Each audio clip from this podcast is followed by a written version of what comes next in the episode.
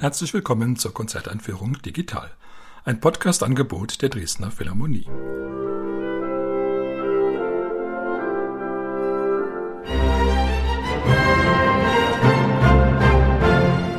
Mein Name ist Albert Breyer, ich bin Komponist und möchte Sie in die Konzerte am 27., 28. und 29. Januar einführen.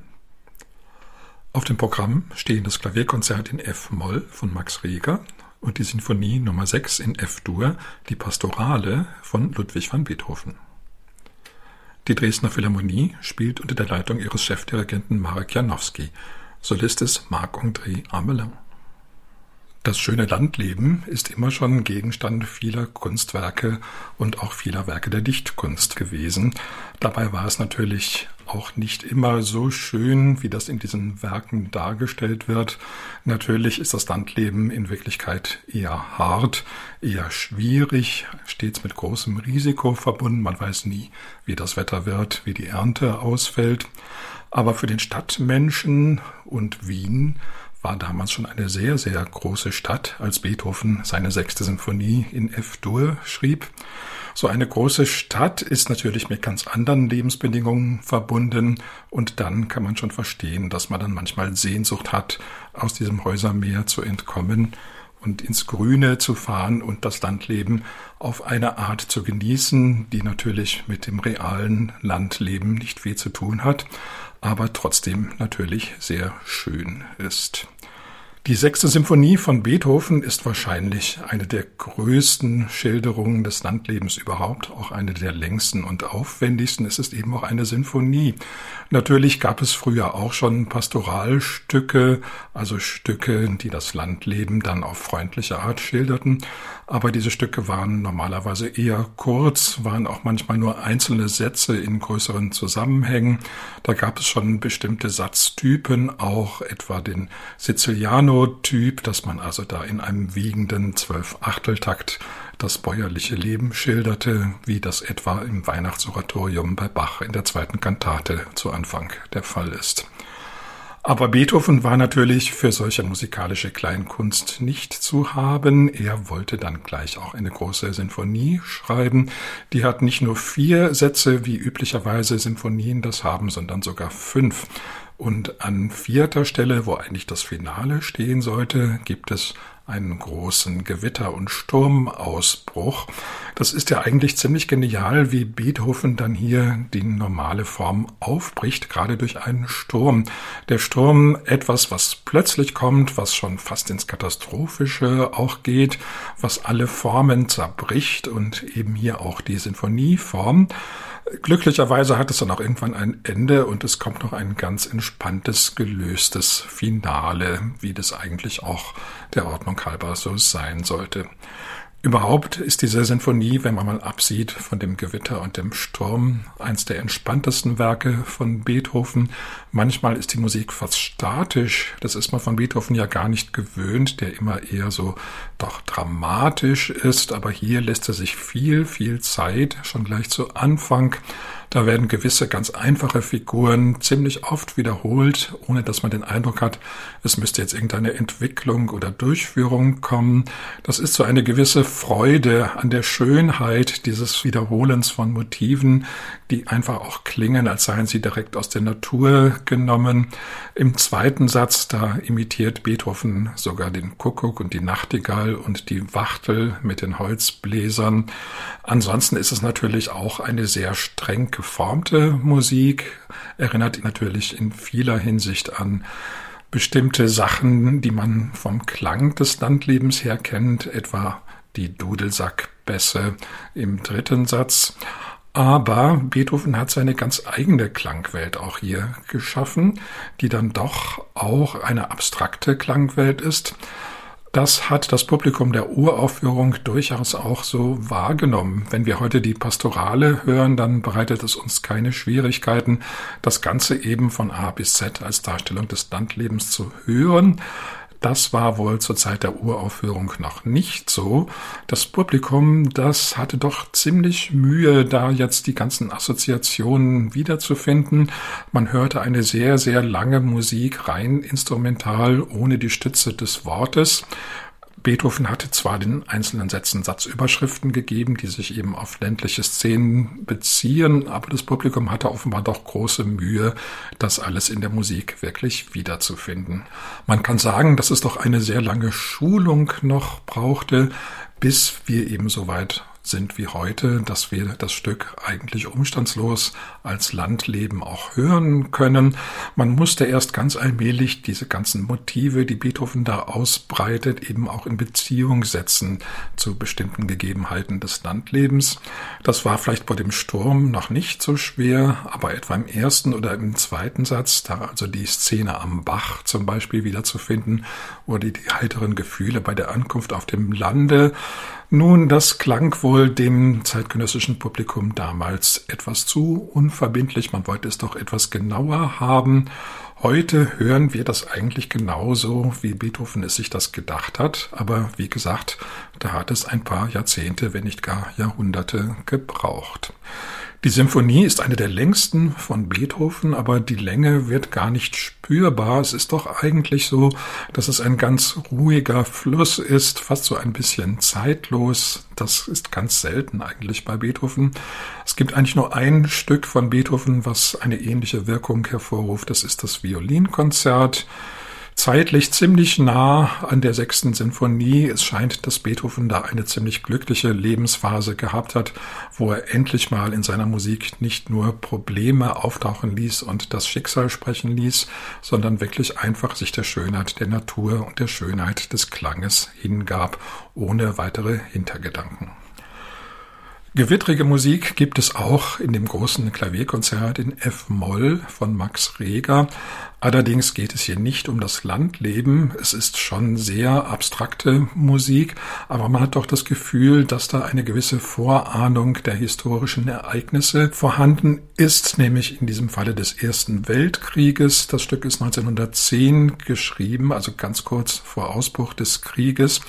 Und wenn man das hört, hat man das Gefühl, nun da braut sich irgendwas zusammen. Man weiß nicht genau, was das sein könnte, aber dieses Gefühl ist doch sehr, sehr deutlich. Das liegt auch daran, dass Reger ja dazu neigt, wirklich ganz große Klanggebilde aufzutürmen, dass er da wirklich nicht spart, auch an massiven Orchesterklängen. Das Klavier ist natürlich auch beteiligt mit vollgriffigen Akkorden. Die Tonart F-Moll war schon immer eine sehr, wie soll ich sagen, also dem Schicksal verhaftete Tonart. Man schrieb nur ganz große Musik in F-Moll, ganz pathetische. Gar nicht leicht zu spielen, diese Tonart mit den vier Bs, aber schon im Barock hatte F-Moll diesen Beigeschmack nicht nur von Erhabenheit, sondern auch von Kompliziertheit, von etwas Abseitigem, manchmal sogar Groteskem. All das findet man bei Max Reger in dem F-Moll-Klavierkonzert wieder Wobei das ja mit den Tonarten bei Reger etwas schwierig ist. Er hat ja eine sehr chromatische Musik geschrieben. Man kann manche Klänge schon gar nicht mehr auf Tonarten beziehen. So eine Vorahnung der Zwölftontechnik findet man manchmal schon. Das Ganze ein sehr komplexer Satz, ein sehr dichter Satz, ein sehr kontrapunktischer Satz. Reger hat ja natürlich Bach von Anfang bis Ende studiert und hat sich immer bemüht, seine kontrapunktischen Künste mindestens denen von Bach gleichkommen zu lassen. In dem Klavierkonzert kommt noch dazu, dass der Orchestersatz und der Klavier-Solosatz ganz dicht miteinander verflochten sind. Also das heißt, nicht nur das Orchester spielt einen dichten Satz, sondern das Klavier auch noch.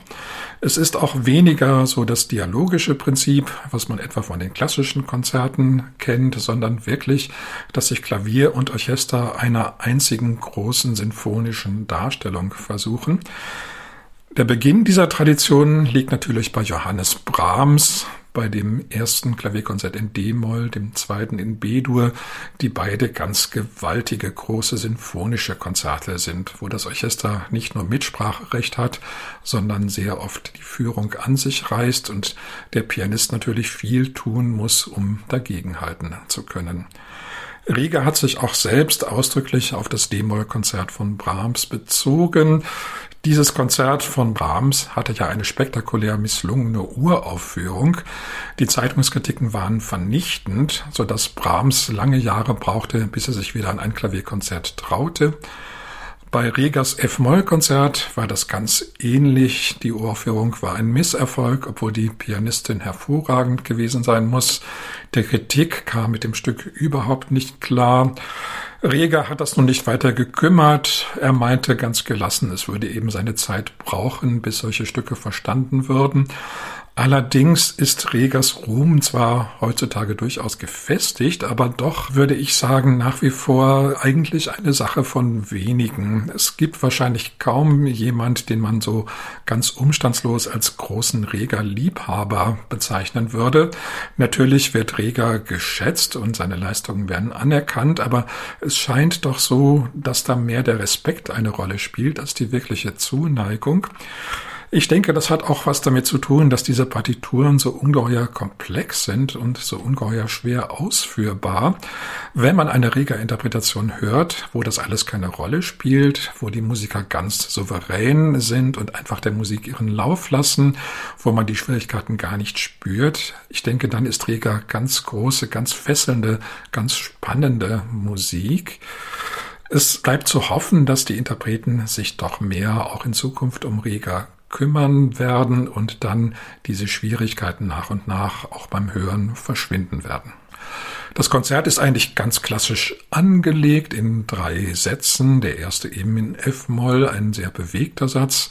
Dann ein ganz ruhiger Satz, wahrscheinlich der schönste des ganzen Konzerts, der manchmal fast ein bisschen monologisch ist, wo manche Komplexitäten dann auch mal beiseite gelassen werden. Und dann ein sehr schwer zu spielender Schlusssatz, aber in F-Dur wo etwas von dem Ernst des ersten Satzes noch vorhanden ist, aber dann doch eher so ins Gelöste gewendet wird.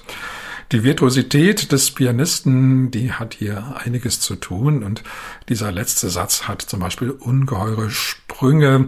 Reger benutzt ganz selbstverständlich eigentlich fast immer den gesamten Umfang der Klaviatur, das heißt sowohl rechte als auch linke Hand, die müssen immer sehr schnell springen von oben nach unten zurück und wirklich in einem rasenden Tempo.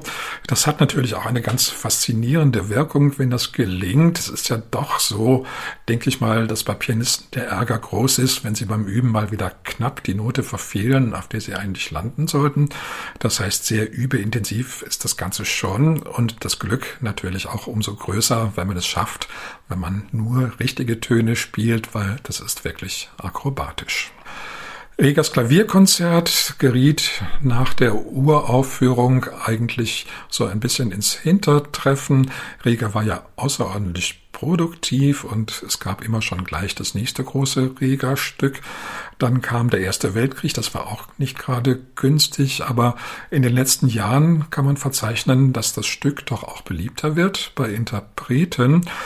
Es ist eben doch ein Konzert, was sich bruchlos anschließt an die Tradition, die bei Mozart beginnt, über Beethoven zu Brahms führt, wo Reger in gewisser Weise dann das Schlussstück ist.